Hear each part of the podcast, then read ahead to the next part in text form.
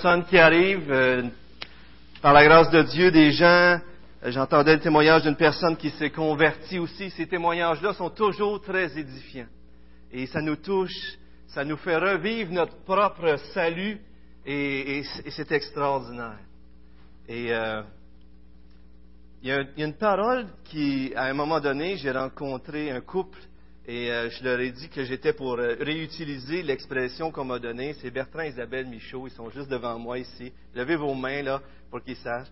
Alors, avec M. Rendina, on, rencontre Bertrand et Isabelle. Et puis, euh, à un moment donné, Isabelle partage comment est-ce qu'elle avait accepté le Seigneur. Elle, avait dit qu'elle avait fait une profession de foi, mais à un moment donné, un ami, je pense, ou quelqu'un, ta sœur, dans son entourage, lui dit cette phrase. Écoutez bien ça.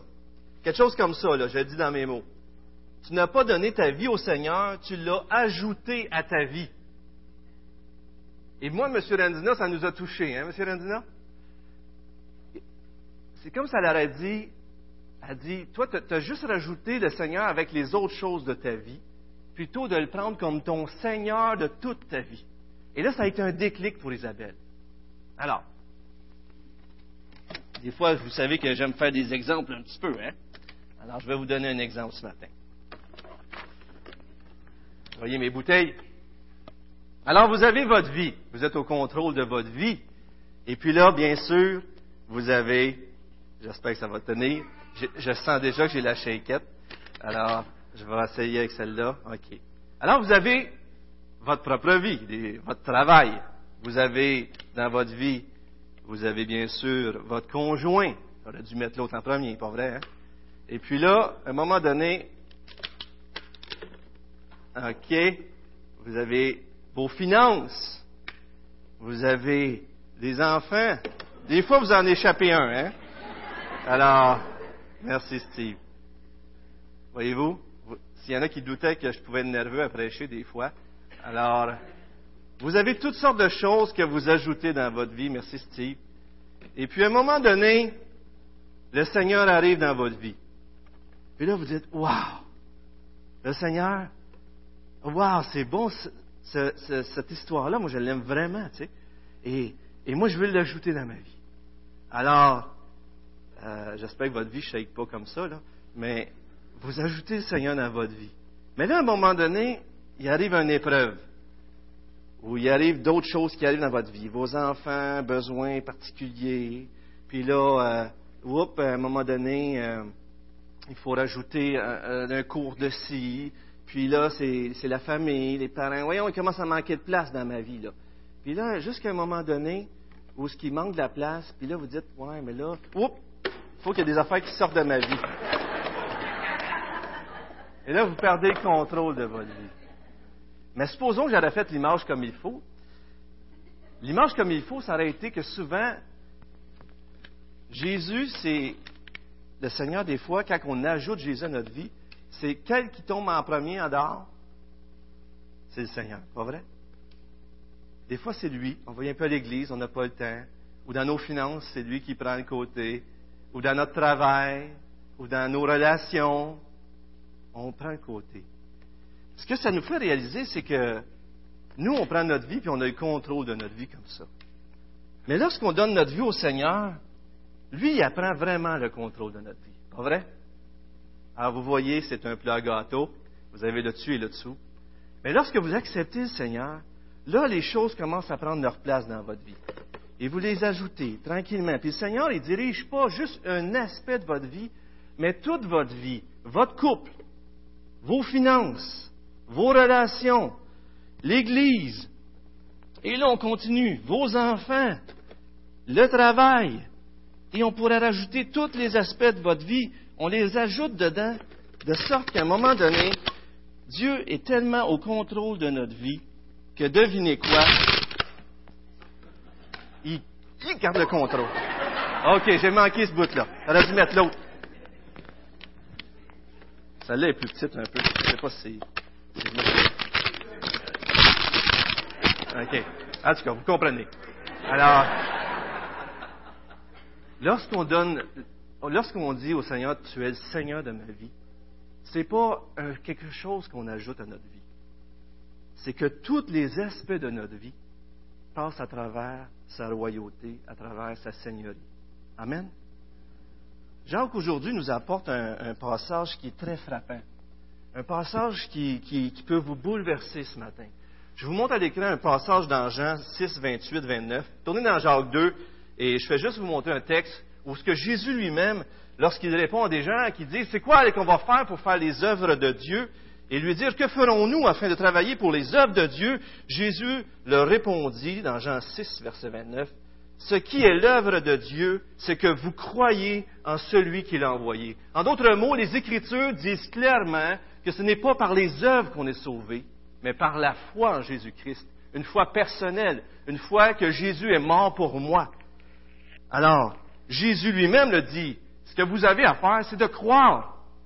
Aujourd'hui, on va lire Jean qui dit, oui, mais la foi, en réalité, se démontre par nos œuvres. La foi se révèle par nos œuvres. Et Paul et Jacques ne sont pas en conflit. Ils voient tout simplement une même vérité de deux points de vue différents. Paul parlait à des Juifs, à des gens qui étaient habitués de remplir les dix commandements puis faire le plus de choses possible pour être juste devant Dieu. Paul vient les voir, il leur dit, vous ne serez jamais capables d'accomplir la justice de Dieu, de faire tout ce qu'il faut pour être sauvé. Il leur dit, la seule façon d'être sauvé, c'est par la foi. Amen. On est sauvé par la foi, sans les œuvres de la loi, Romains 3, et, et c'est seulement par la foi qu'on est sauvé. Alors il s'adresse à un public qui veut faire des œuvres pour être sauvé. Il leur dit, vous, auriez beau faire tous les œuvres possibles, vous êtes des pécheurs et devant Dieu, vous n'entrerez pas au ciel. La seule façon, c'est de dépendre de Dieu, de ce qu'il a fait pour vous à la croix. Amen? Jacques arrive puis il parle à des chrétiens qui disent qu'ils ont la foi, mais qui sentent, on dirait qu'ils ne sentent pas qu'ils ont besoin d'œuvrer. Ils n'ont pas besoin de rien faire. Peut-être même qu'ils ne sont pas chrétiens. Et c'est pour ça ce matin que c'est un message qui peut être dérangeant, parce que c'est un message que je vais vous amener à réfléchir sur votre foi. Et j'aimerais vous, vous pensiez à votre propre foi ce matin, pas à la foi de votre voisin. Ah, ça serait bon pour lui ce message-là. Pas vrai, des fois? On peut dire ça. Ce matin, posez-vous la question. Jacques voit qu'il y a des gens dans l'Église qui disent qu'ils ont la foi, mais que ça n'a rien changé dans leur vie. Et vraiment, il veut s'adresser à eux pour leur demander s'ils ont vraiment la foi en réalité. Parce que la vraie foi, selon Jacques, résulte en œuvre extraordinaire à la gloire de Dieu. Regardez Éphésiens 2, un passage qu'on cite souvent pour dire que c'est par la grâce qu'on est sauvé. Regardez bien ce texte que vous connaissez pour plusieurs par cœur. Regardez bien, c'est par la grâce, en effet, que vous êtes sauvés par le moyen de la foi. Et cela ne vient pas de vous, c'est un don de Dieu. C'est un cadeau, c'est une grâce. Alors, ce n'est pas quelque chose qu'on peut gagner avec des œuvres. Il dit, ce n'est pas par les œuvres, c'est clair, ce n'est pas par les œuvres, afin que personne ne se glorifie. Personne qui est sauvé ici ne peut se glorifier de l'être, parce que le salut ne dépend pas de nous. C'est pas extraordinaire, ça? Ça dépend de Jésus-Christ. Mais regardez comment est-ce que Paul continue. Car nous sommes son ouvrage, c'est un œuvre de Dieu en nous. nous. nous avons été créés en Jésus-Christ, Christ Jésus, pour des œuvres bonnes, afin que, Dieu a préparé d'avance afin que nous les pratiquions.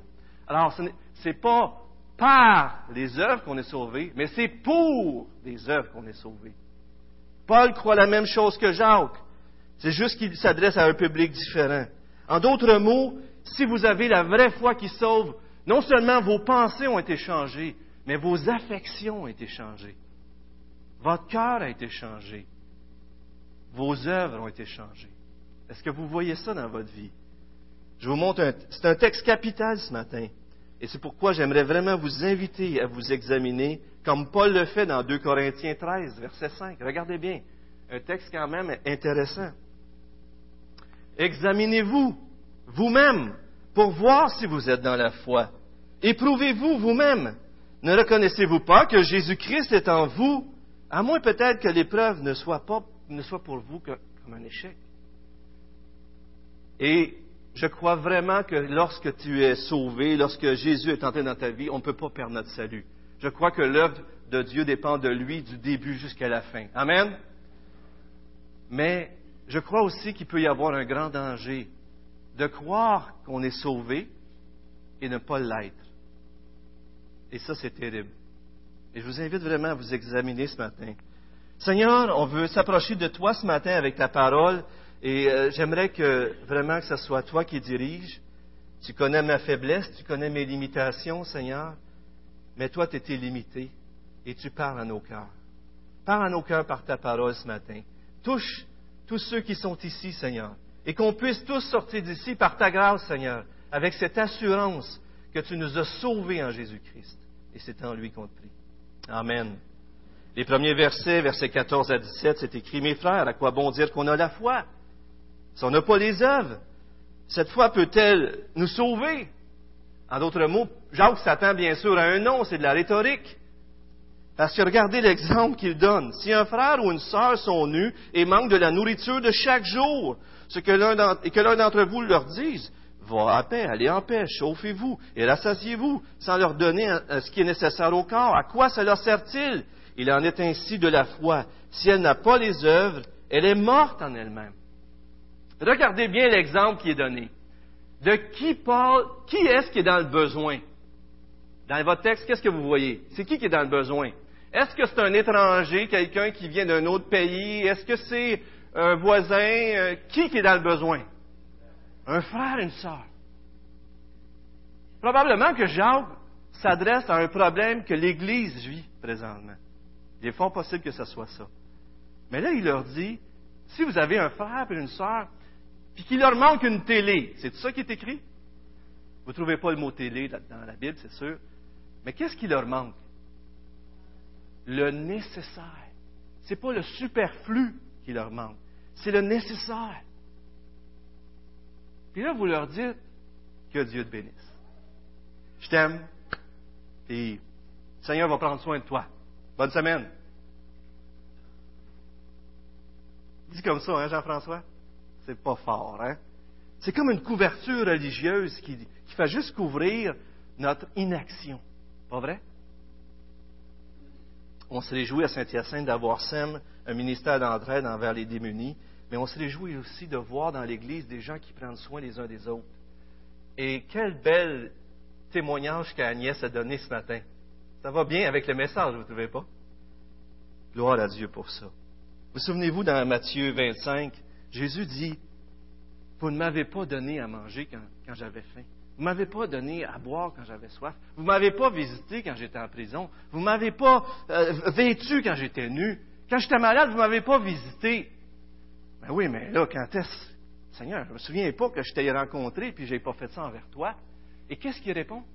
Chaque fois que vous n'avez, vous n'avez pas fait ça à un de, de ces petits. Et dans Matthieu, l'idée de petit, ça revient, c'est les croyants.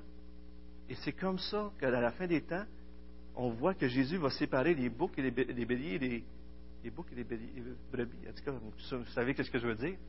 Mais ceux qui vont avoir agi avec amour, avoir agi avec des œuvres qui répondent à la foi qu'ils ont déjà, donc les gestes démontrent qu'on a réellement la foi.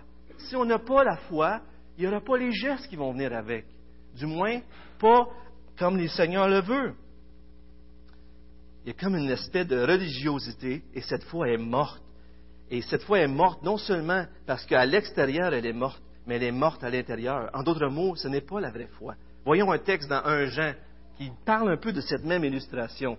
Dans 1 Jean 3, on lit Si quelqu'un possède les biens, du monde, qu'il voit son frère dans le besoin et qu'il lui ferme son cœur, comment l'amour de Dieu demeurera-t-il en lui? Voyons, ça se peut pas petits-enfants, n'aimez pas en parole ni avec la langue, mais en action avec la vérité et avec vérité. C'est le même exemple, mais à propos de l'amour. Dieu nous a aimés pour que l'amour dont on, soit l'objet soit tellement quelque chose qui nous transforme, qu'on aime les autres en retour. Pas parce qu'on veut qu'ils nous aiment, mais parce qu'on a aimé, on veut aimer les autres d'un amour libre.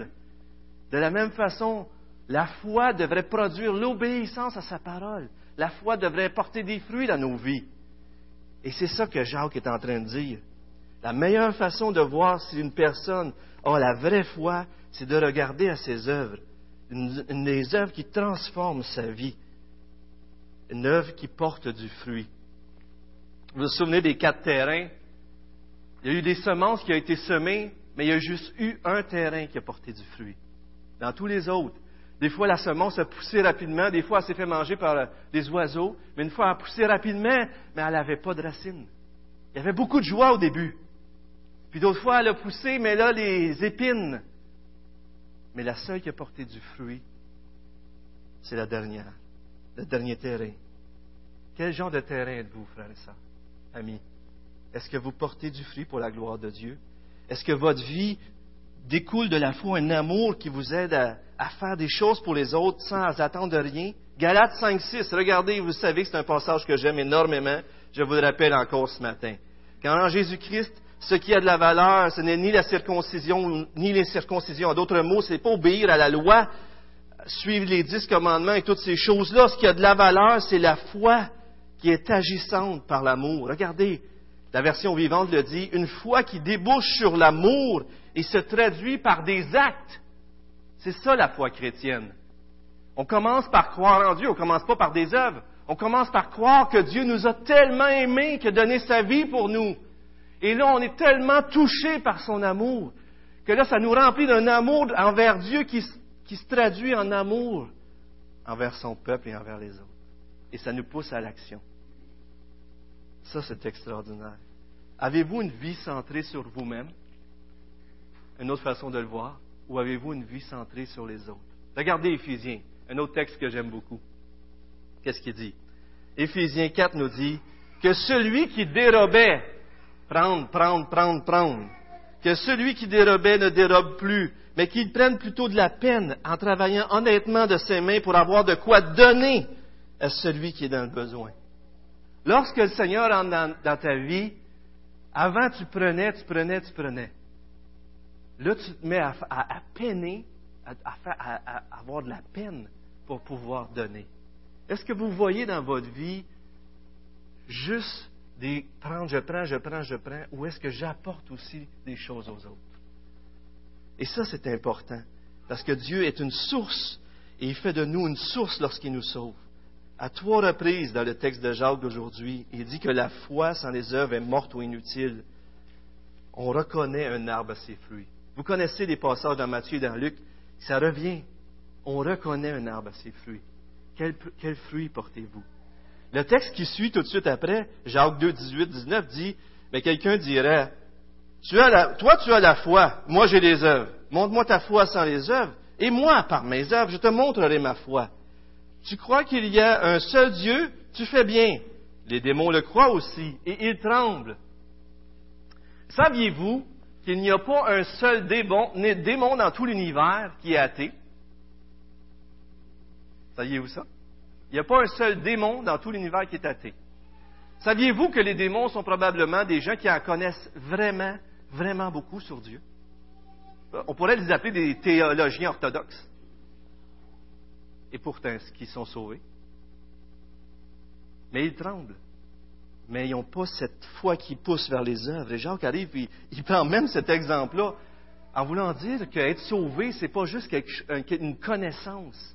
Ça englobe tout l'être. Et tout l'être se donne à Dieu.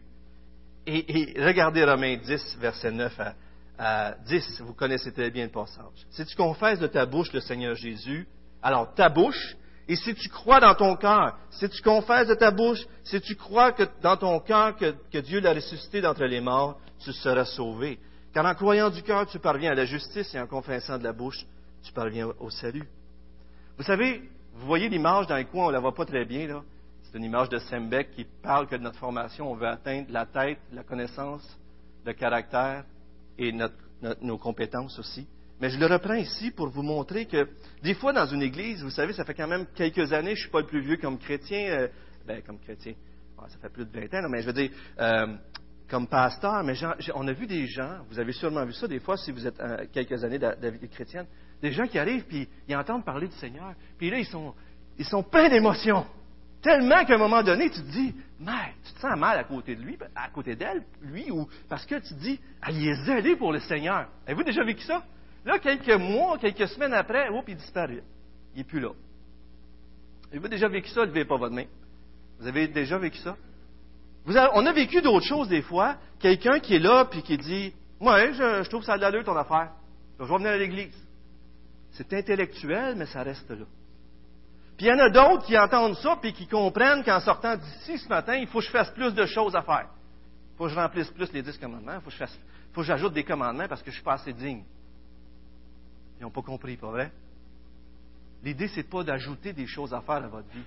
C'est de mieux comprendre ce que Jésus-Christ a fait pour toi et de comprendre que tu n'y arriveras jamais de seul et te laisser transformer par son amour. Amen? Donc, la conversion, ça touche non seulement la tête, mais ça nous transforme du cœur et ça transforme toute notre vie.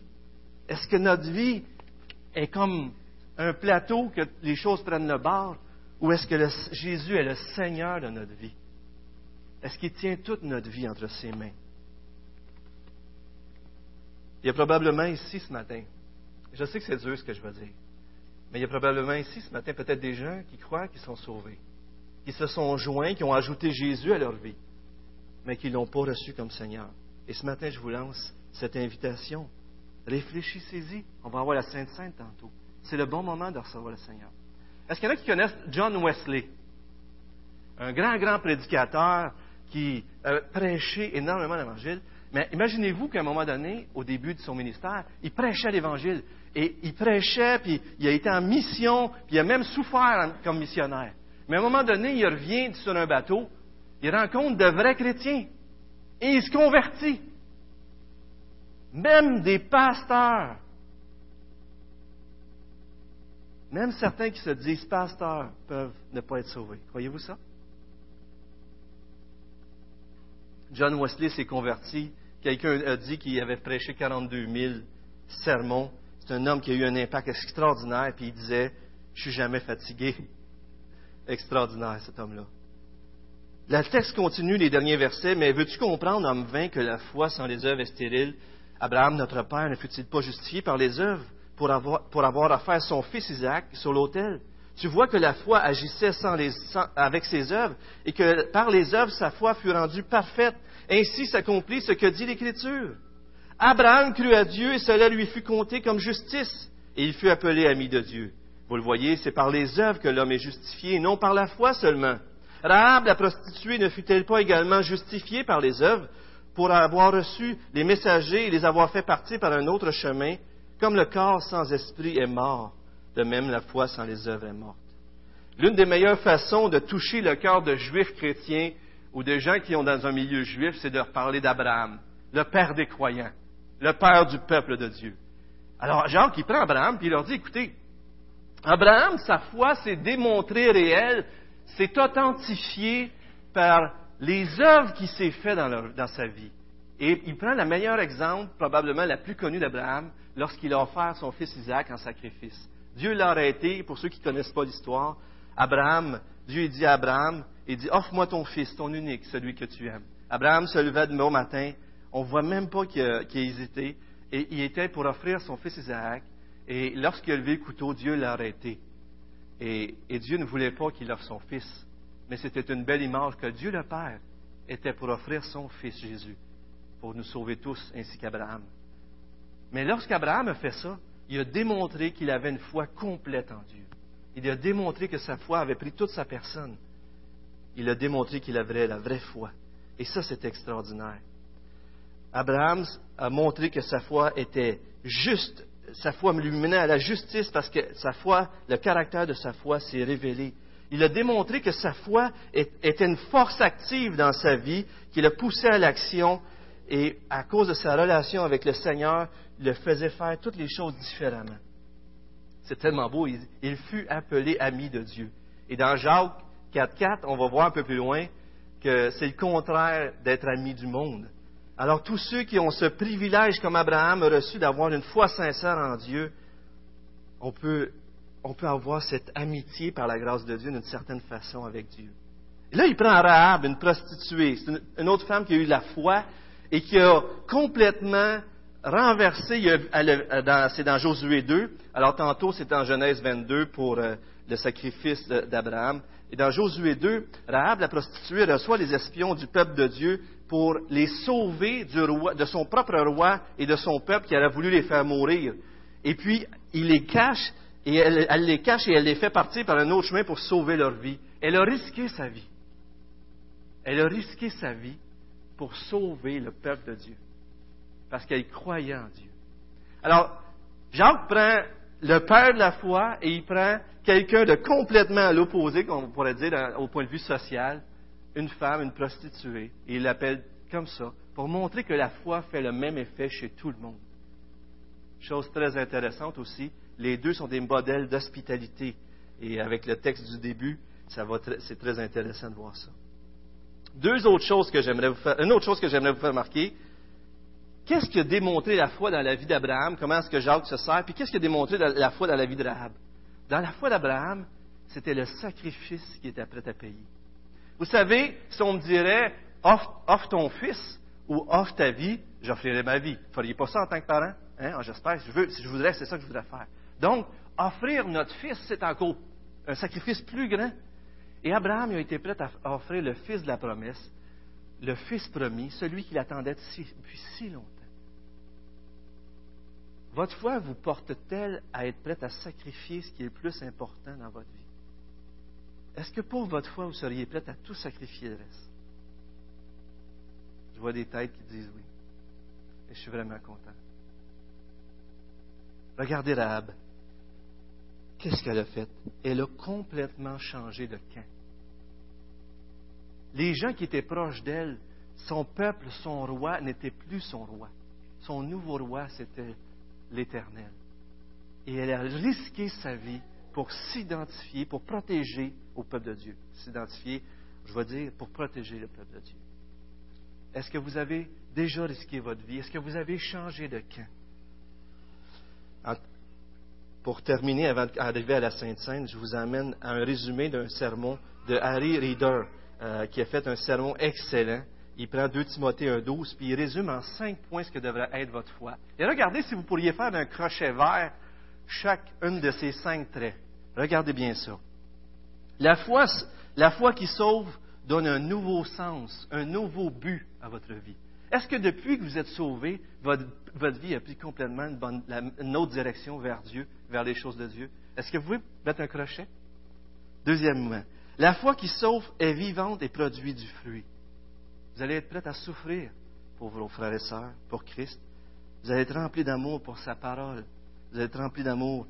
Vous allez vouloir obéir. vous allez vous repentir de vos péchés. Vous allez voir des réponses à vos prières. Vous allez voir vos vies transformées. Troisièmement, la foi qui sauve est personnelle. Dans le texte de 2 Timothée, regardez les pronoms de Paul. Il y en a six. Et je vous en donne un autre texte qui montre comment est-ce que Paul a reçu le salut de Jésus personnellement. Je suis crucifié avec Christ, Galate 2.20. Je suis crucifié avec Christ. Et ce n'est plus moi qui vis, c'est Christ qui vit en moi. Ma vie présente dans la chair, je la vis dans la foi au Fils de Dieu qui m'a aimé, qui s'est livré lui-même pour moi. Est-ce qu'un jour vous avez compris que Jésus est mort pour toi personnellement? Est-ce que vous avez vu ça dans votre vie? Vous avez compris que Jésus n'était pas juste mort pour tout le monde ici? Non. Sur la croix, Jésus est mort pour moi. La prédication de la parole est le moyen que Dieu utilise. Est-ce qu'un jour, durant une lecture, une parole, Dieu vous a interpellé personnellement? Vous savez, frères et sœurs, amis, ce n'est pas vos parents, ce n'est pas la foi de vos parents qui va vous sauver. Ce n'est pas la foi de vos enfants qui vont vous sauver. Ce n'est pas la foi de vos amis ou la foi de, l'Assemblée ici qui vont vous sauver. C'est quelle foi qui va vous sauver? Votre foi. Ce n'est même pas la foi de votre conjoint. Ce n'est pas parce que votre conjoint s'est converti que vous êtes sauvé. Il faut que vous croyez vous personnellement.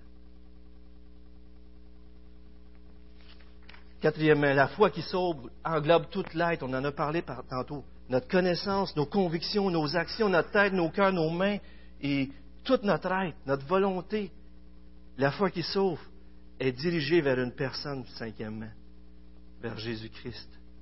Ce n'est pas la foi elle-même qui nous sauve, c'est Jésus-Christ. La foi, c'est comme la fourchette qui saisit la nourriture spirituelle. La foi, c'est ça qui nous donne accès au salut qui est Jésus-Christ. Et c'est ce qu'on célèbre ce matin. Ce matin, on va prendre la Sainte Seine. On peut continuer de filmer encore un petit peu, mais Ce matin, j'aimerais vous inviter à réfléchir. Est-ce que vous avez cru à Jésus-Christ? Est-ce que vous croyez qu'il est mort? Est-ce que tu crois qu'il est mort pour toi personnellement? Est-ce que ça a touché ta pensée? Est-ce que ça a changé ton cœur? Est-ce que ça a changé toute ta vie?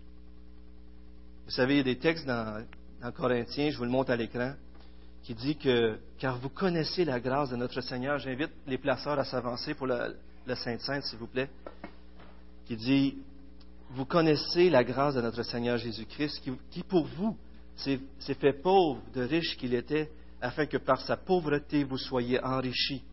Et voyez-vous, Jésus nous a tellement aimés qu'il a embrassé, il n'a pas juste donné la dîme, il s'est tout donné pour embrasser la pauvreté, pour faire de nous des gens riches. Et ce matin, on célèbre ça par la Sainte Sainte. Et si notre vie est transformée, ce n'est pas parce que je le choisis, c'est parce qu'il est entré dans notre vie par le Saint-Esprit. Et le Saint-Esprit est tellement puissant qu'il nous fait réaliser son amour et nous remplit d'un amour extraordinaire qui transforme nos vies.